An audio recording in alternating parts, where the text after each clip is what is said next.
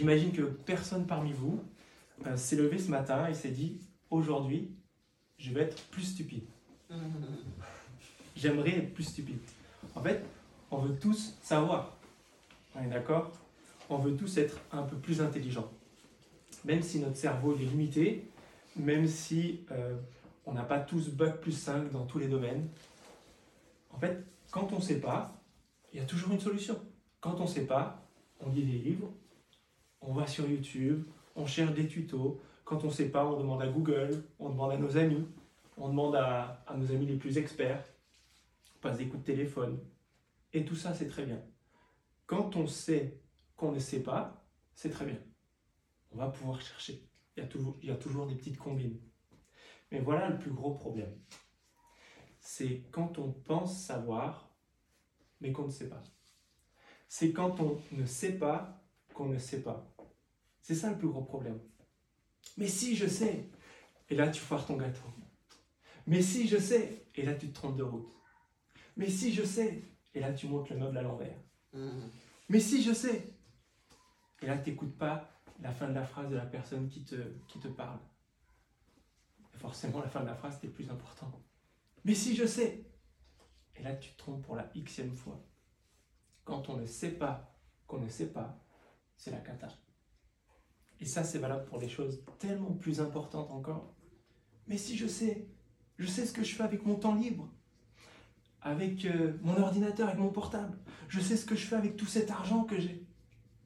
Laisse-moi gérer. Mais si je sais ce que je fais avec cette situation difficile, avec cette relation compliquée, je sais ce que je fais. En fait, pas vraiment. Quand on ne sait pas qu'on ne sait pas, c'est la cata.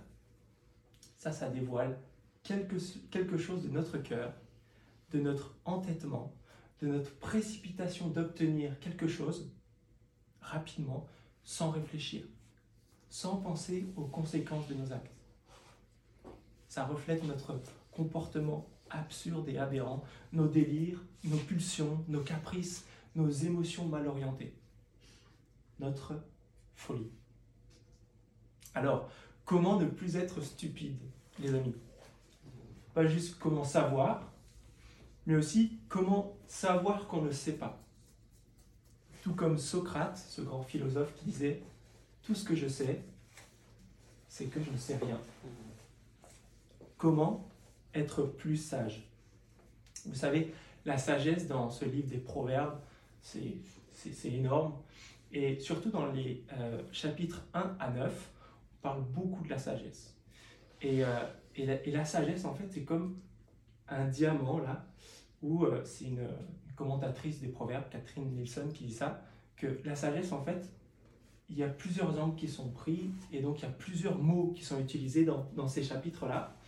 Il y a par exemple instruction, compréhension, intelligence, bon sens, justice, équité, droiture, connaissance, réflexion, habileté, savoir. Tout ça, c'est la sagesse qui a différentes euh, facettes, différents angles.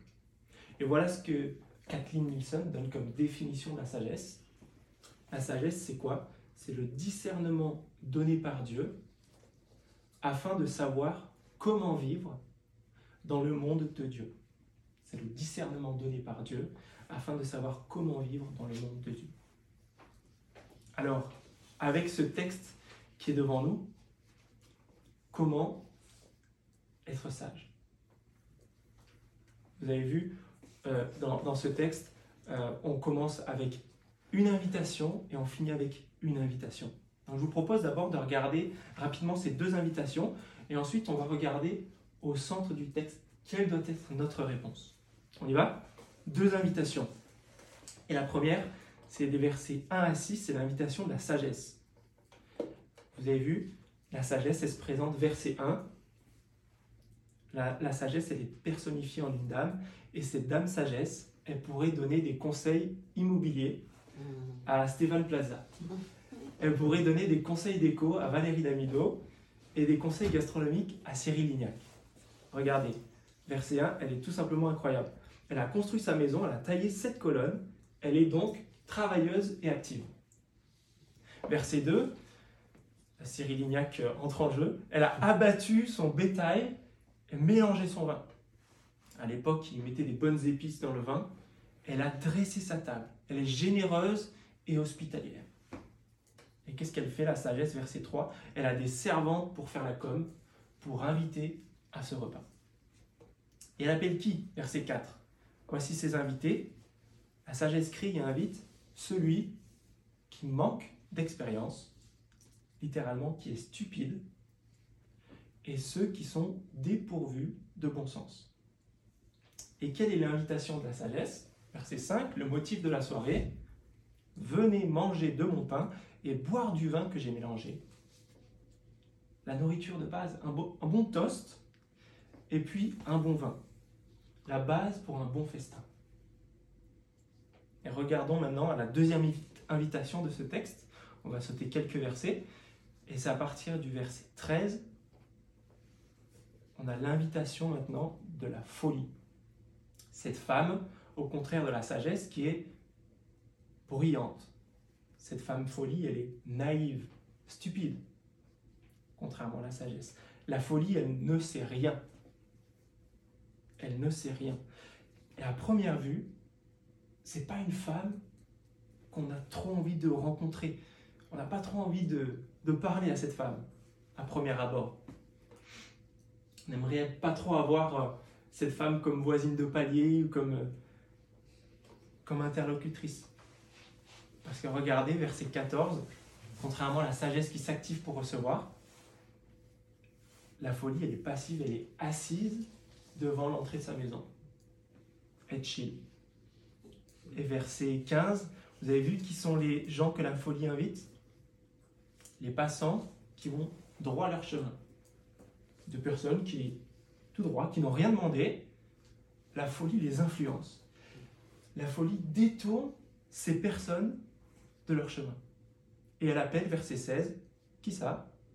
Celui qui manque d'expérience, celui qui est dépourvu de bon sens. Tiens, on a déjà vu cela. La folie appelle les mêmes personnes que Dame Sagesse. Tous ceux qui manquent d'expérience et tous ceux qui sont dépourvus de bon sens. Sympa ce texte. Ok. Il, nous appelle tous pareil. La folie et la sagesse nous appellent tous pareil. On est tous logés à la même enseigne. On part tous sur la même ligne de départ. Pour l'instant, on n'a pas affaire à des gens intelligents, mais plutôt des gens stupides, naïfs, qui ne savent rien ou qui ne savent pas qu'ils ne savent pas. Restons attentifs parce que Dieu, s'il a bien voulu laisser ce texte dans sa parole, c'est qu'il a bien quelque chose à nous dire. Regardez l'invitation de la, de la folie, verset 17. Contrairement à la sagesse qui est généreuse pour recevoir, la folie, elle, elle est voleuse et elle trouve ça normal. Regardez verset 17. La, folie dit Oh, l'eau volée est douce et le pain mangé en cachette est agréable. L'eau volée, contrairement au vin bien succulent de la sagesse. Et le pain volé, contrairement au bon pain de la sagesse. En fait, la folie, c'est simplement une contrefaçon de la sagesse. Et comme dans les contrefaçons, je ne sais pas si vous avez déjà eu des objets un peu de contrefaçon, on voit rapidement les dessous du produit. Que c'est de la mauvaise qualité, que ça ne tient pas, euh, c'est assez bancal, ça s'use rapidement, il n'y a pas de service après-vente, euh, ça ne fait pas ses preuves dans la durée. On est d'accord On ne le voit pas forcément à premier abord, mais il suffit qu'un peu de temps passe pour qu'on s'en rende compte. Un peu d'analyse, en fait on le voit. Donc on a deux invitations, l'invitation de la sagesse, l'invitation de la folie. Et au centre, quelle doit être notre réponse face à tout ça? Dans le cœur de ce texte, on a deux choses. On a une invitation à se laisser reprendre, une invitation à prendre ou à laisser. Une invitation à se laisser reprendre, une invitation à prendre à laisser. Donc, quelle est cette invitation à se laisser reprendre? C'est versets 7 à 9. Avant de voir comment l'homme sage avance dans sa sagesse pour se laisser reprendre, le texte nous montre d'abord l'inverse. C'est-à-dire comment le fou n'accepte pas la critique. Versets 7 et 8, le fou c'est celui qui croit savoir. C'est celui qui ne sait pas, qui ne sait pas. et verset 7, si tu veux être méprisé, insulté, verset 8, détesté, vas-y, reprends le fou. Défi. Mais sinon, abstiens-toi. Parce que sinon, c'est la tornade, c'est le conflit assuré. Mépriser, insulter, détester. Et si ça, ça ne pendait pas aussi au nez Et si on n'était pas tous capables de faire ça? Et si on se dit, oh, pas vraiment ou jamais, ça montre bien justement notre folie. Parce qu'en fait, on n'aime pas tellement être repris. C'est au fond de nous-mêmes, même si la personne a raison. On n'aime pas qu'on nous dise Attends, c'est pas tellement vrai ce que tu dis. Attends, là tu peux faire mieux. Attends, reviens. T'as fini ça? C'est là qu'on méprise le reproche, les remarques, les avertissements, même la critique constructive. Quand on nous fait même une remarque justifiée, on se ferme un peu, on devient hermétique, on se cache. On se dit pas que c'est de la folie, mais on se dit n'importe quoi, il va pas m'apprendre la vie. Il se prend pour qui lui? C'est bien de la folie. On ne veut pas être repris. Schopenhauer, il a écrit un livre satirique. Je ne sais pas si vous l'avez déjà lu, c'est rapide à lire. L'art d'avoir toujours raison. Et dans cet ouvrage, il dévoile ironiquement une trentaine de stratagèmes mesquins pour avoir toujours raison même quand on sait qu'on a nous-mêmes tort. en fait, c'est ce qu'on fait. C'est terrible. On se convainc ou on, convainc l'autre en fait que qu'on a raison, qu'on pense savoir. En fait, on ne sait pas. On va droit vers la folie. Et nous ne devons pas nous croire sages et intelligents, comme le dit le début de Proverbe 3. Nous ne devons pas nous croire sages et intelligents. Après ce conseil de ne pas reprendre le fou, on a le conseil inverse de reprendre le sage. Regardez verset, fin du verset 8 et 9. Le sage, c'est celui qui sait qui ne sait pas. Ok? C'est celui qui sait qu'il a besoin de discernement pour savoir vivre comment, comment vivre dans le monde de Dieu. Fin du verset 8. Reprends le sage et il t'aimera. Donne au sage, il deviendra encore plus sage. Enseigne le juste et il augmentera son savoir. On a bien une invitation à se laisser reprendre par les autres, parce qu'on se reprend difficilement nous-mêmes. Pourquoi? Parce qu'on a besoin d'entendre de la part des autres qu'est-ce qui ne va pas? On a besoin d'avoir un miroir en face de nous. Si tu veux faire cavalier seul, si tu veux être tout seul dans tes idées, tôt ou tard, tu vas être désillusionné si tu penses que tu as plus raison que tout le monde, en fait, tu ne sais pas de quoi tu parles. Mais si tu veux te faire aider, si tu te fais reprendre, alors ça va changer la donne. Est-ce que ça vous est déjà arrivé d'avoir en face de vous une personne qui vous dise la vérité Pas juste factuellement, mais qui vous dise la vérité dans l'amour. J'ai déjà pu expérimenter ça. Cette personne qui te dit que tu n'as pas géré avec les bons mots avec amour, en te disant la vérité. Franchement, cette personne, franchement, tu l'aimes. Tu l'aimes. Et en fait, nous, c'est ce qu'on a aussi envie. On a aussi envie de qu'on nous reprenne comme ça. Donc, en fait, faisons ça. Reprenons les autres avec amour et tact, parce que c'est comme ça qu'on aime être repris.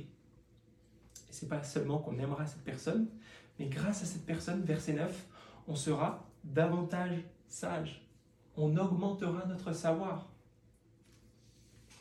Et c'est là qu'on répond à l'invitation de la sagesse du verset 6, d'abandonner la naïveté et de vivre, d'avancer sur la voie de l'intelligence. Donc face à la correction, qui sommes-nous? Et comment reprenons-nous euh, reprenons-nous les autres? Face à une personne, on doit avoir de la sagesse et se demander est-ce que c'est peine perdue ou est-ce que ça vaut la peine? Est-ce que c'est peine perdue ou est-ce que ça vaut la peine? Et c'est parfois vraiment très difficile de savoir est-ce que c'est sage de reprendre ou de ne pas reprendre quelqu'un? On est d'accord? Et dans, la suite des proverbes, proverbe 26, versets 4 et 5, il y a cette tension-là. On dirait que c'est un paradoxe, mais en fait c'est parce que on, doit, on doit sentir les choses avec sagesse. Regardez, ne réponds pas à un homme stupide selon sa folie, si tu ne veux pas qu'il se considère comme sage. Verset 5. Réponds à un homme stupide suivant sa folie, si tu ne veux pas qu'il se considère comme sage. C'est dans la parole. Puis, il y a souvent cette tension. On doit demander à Dieu la sagesse de savoir est-ce que je dois reprendre ou ne pas reprendre. Ça, c'était l'invitation à se laisser reprendre. Et voilà, verset, euh, ce sera surtout les versets 9 et 10. C'est une invitation à prendre ou à laisser. Quelle est l'invitation à prendre? L'invitation au cœur de ce texte, comment commencer à être sage, comment être un stupide sur la voie de la sagesse, les amis? Deux choses. Si tu veux commencer à être sage, verset 10, tu dois craindre Dieu. Le commencement, verset 10, le commencement de la sagesse, c'est la crainte de Dieu. Et deuxième chose, si tu veux être intelligent, suite du verset 10, tu dois connaître Dieu. La connaissance du Dieu saint, voilà en quoi consiste l'intelligence. Vous allez me dire, mais dans ce texte, on ne sait pas que la sagesse vient de Dieu. En fait, verset 1, on voit que la sagesse, elle a taillé sept colonnes qui font penser à un temple. Et la sagesse, verset 3, elle crie sur les sommets des hauteurs de la ville. Et ça, ça fait penser à un temple, cet endroit précis où, à l'époque, il y avait la présence de Dieu. Et Dieu, c'est bien ce distributeur de sagesse, ce distributeur d'intelligence. Donc c'est bien en craignant Dieu et en le connaissant qu'on peut être plus sage parce que nous manquons d'expérience, nous les naïfs, nous qui ne savons pas, euh, que l'on ne sait pas. Donc la solution, craindre et connaître Dieu. Arrêtons-nous deux minutes sur ces, sur ces deux éléments, craindre et connaître Dieu. Craindre Dieu, ça commence avec la croyance qu'il existe et qu'il est plus sage que nous, simplement. C'est craindre de déshonorer Dieu, de lui faire honte dans notre manière de vivre, craindre de lui déplaire dans notre attitude, dans nos pensées. Se dire, mais j'ai trop de respect pour Dieu pour, pour lui faire ça. Alors là, verset 10, si tu crains Dieu, tu commenceras à être sage. La crainte de Dieu, c'est le thème dans les livres de sagesse, comme dans Job, deux livres avant les proverbes, ou comme dans Ecclésiaste, un livre après les proverbes ou euh, par exemple dans Job, la crainte du Seigneur, voilà en quoi consiste la sagesse. S'éloigner du mal, voilà en quoi consiste l'intelligence. Et en Ecclésiaste, c'est la conclusion, l'avant-dernier verset, crains Dieu et respecte ses commandements, car c'est ce que doit faire tout homme. Donc voilà la première solution, craindre Dieu. Et deuxième solution, connaître Dieu. C'est la, deuxième euh, la deuxième partie du verset 10 connaître Dieu, c'est pas se satisfaire de ce qu'on sait déjà de Dieu. J'imagine on est à des stades de connaissance de Dieu différents, mais souvent un travers qu'on peut avoir, c'est ok, je suis chrétien, je connais Dieu, j'en reste là. Et on oublie en fait qu'il peut continuer de nous enseigner, que je peux réellement être plus intelligent grâce à lui, plus sage grâce à lui. C'est pas juste savoir des choses sur lui, mais c'est de vivre comment Dieu veut que je vive. Dans tous les aspects de ma vie. Dans la gestion de mes finances. C'est pas je sais, c'est Dieu sait. Dans la gestion de mon couple, c'est pas je sais, c'est Dieu sait. Dans la relation avec les, membres de ma famille, avec mes collègues, avec mes voisins, c'est pas je sais, c'est Dieu sait. C'est lui qui doit m'enseigner. Pour l'avenir, c'est pas je sais, c'est Dieu sait. Pour cette situation difficile, cette relation compliquée, c'est pas je sais, c'est Dieu sait. Alors il faut qu'on soit à son école pour apprendre à le connaître. Est-ce qu'on se rend compte Deux secondes? On peut connaître Dieu. On peut connaître Dieu, c'est fou, non? Comment c'est possible? Comment est-ce possible de savoir qui Dieu est ou, ce qu'il sait? Un Corinthien nous dit que personne ne peut connaître les pensées de Dieu, si ce n'est l'Esprit de Dieu. Ailleurs, tu, tu l'as prié ce matin, dans le livre d'Éphésiens, chapitre 1, on apprend qu'on peut prier Dieu pour qu'il nous donne un esprit de révélation et de sagesse pour qu'on puisse le connaître. Donc Dieu peut se faire connaître par son esprit. Il peut aussi se faire connaître par sa parole qu'il nous a donnée. Mais est-ce qu'on le sait vraiment? Est-ce qu'on le sait vraiment? Est-ce qu'on en prend la pleine mesure? Est-ce qu'on veut vraiment connaître Dieu?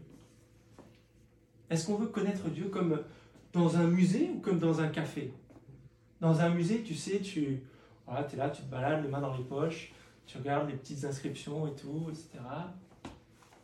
Ou comme dans un café, tu es, en face de la personne, tu, cherches à, à, la connaître, tu cherches à poser des questions, demander des conseils, tu es à son écoute. Et regardez, regardez la promesse que nous donne euh, la, la parole. Verset 6, c'est la promesse de la vie. L'invitation de la sagesse, ce n'est pas juste une invitation culinaire, un bon festin, ou cognitive pour augmenter son QI, mais c'est une invitation vitale. La sagesse nous appelle, nous qui manquons d'expérience, qui manquons de discernement, qui sommes dépourvus de sens, on doit abandonner la naïveté, avancer sur la voie de l'intelligence, et le cadeau par excellence, verset 6, c'est la vie. Verset 11 aussi, c'est la sagesse qui parle. Oui, c'est grâce à moi que, tes jours se multiplieront, que les années de ta vie augmenteront. Et là, c'est un principe général. C'est pas juste qu'on va vivre jusqu'à 120 ans, mais c'est qu'on s'évitera bien des soucis, bien des galères, des problèmes, des embrouilles. On sera en sécurité. On pourra porter des fruits grâce à Dieu. Dieu nous modèlera, nous sculptera, nous transformera pour qu'on soit encore plus sage, encore plus intelligent. Donc la sagesse prolongera notre vie ici-bas, mais aussi dans l'au-delà, grâce à Jésus-Christ lui-même qui est devenu notre sagesse. Dans 1 Corinthiens, chapitre 1, verset 30, Jésus-Christ est devenu, par la volonté, par la volonté de Dieu, notre sagesse, mais aussi notre justice, la source de notre sainteté notre libérateur. Et Jésus-Christ, la Bible dit que quand il était déjà petit enfant, il était déjà rempli de sagesse. C'est hors norme. Je ne sais pas si vous pouvez dire ça de vos enfants. Rempli de sagesse. Et adulte aussi, les gens se demandaient, mais dans le temple, ils se demandaient, mais d'où lui viennent toutes ces choses? Et quand il fait tous ces miracles et tous ces enseignements, mais d'où lui vient cette sagesse? Jésus-Christ est devenu notre sagesse parce qu'on n'a pas réussi à l'être. On a tout à gagner à opter pour l'invitation de la sagesse et tout à perdre pour opter pour celle de la folie. Regardez l'invitation à laisser de côté la folie. Marchons tout droit, verset 15, et ne nous détournons pas pour répondre à l'appel de la folie, parce que regardez les conséquences désastreuses, verset 17, verset 18, verset 12, euh, verset 17. la, la folie, vous avez vu, elle a une proposition, mais totalement folle. Elle pousse à prendre de mauvaises décisions. Elle crée une nouvelle morale. Mais non, le vol, c'est bien. Mange en cachette. Euh, vole ce truc. Si tu écoutes bien la folie, elle te dira que ta propre folie est bonne. Elle, déforme la morale. Elle, crée une nouvelle, un nouveau commandement. Il faut se l'avouer, en fait des fois, on, aime bien, on aime bien écouter la voix de la folie. Parce que c'est plus simple. C'est notre penchant peut-être plus naturel. Choisir la folie, c'est un chemin plus confortable, plus rapide, pour parvenir à nos fins, plus spontané, pour répondre à nos envies. C'est bien plus attirant. Sauf, sauf que verset 18, les invités de la folie, ils ignorent ce qui va se passer pour eux. Ils ignorent ceux qui sont venus visiter la folie. Qu'est-ce qu'ils sont devenus? En fait, dans la pièce d'à côté, il y a des cadavres, il y a des défunts. Opter pour la folie, c'est s'assurer de se diriger vers la mort. Verset 12, si tu optes pour la folie, tu vas devoir en supporter les conséquences. Tout seul. Tu vas t'en mordre les doigts tout seul. On a tout à perdre pour opter pour la folie. pour finir, les amis, cette décision entre la sagesse et la folie, c'est une décision à prendre maintenant et pour tous les jours. C'est un choix pour maintenant si vous n'avez jamais pris cette décision, ou si vos amis à Bordeaux, ils n'ont jamais pris cette décision, il vous faut absolument le dire. Dieu, il nous presse de prendre une décision entre la sagesse et la folie. Ailleurs, Dieu, il dit dans, Deutéronome, chapitre 30, verset 19, J'ai mis devant toi la vie et la mort, la bénédiction et la malédiction. Choisis la vie afin de vivre, toi et ta descendance si on choisit, si ne choisit pas la vie, si vos amis, vos familles ne choisissent pas la vie, ils choisissent la mort. Désolé de le dire. Et c'est un choix pour tous les jours. Si nous sommes faillibles en matière de sagesse et qu'on en optera pour des moments de folie, n'oublions pas ce que Jésus a fait pour nous. Il s'est donné, il s'est donné, il a donné sa vie pour des fous comme nous, pour qu'on pour qu'on continue pas dans notre folie, mais pour qu'on puisse avancer sur cette voie de la sagesse, tout en se considérant comme pas sage, pas intelligent, mais vouloir s'attendre à la sagesse de Dieu tous les jours.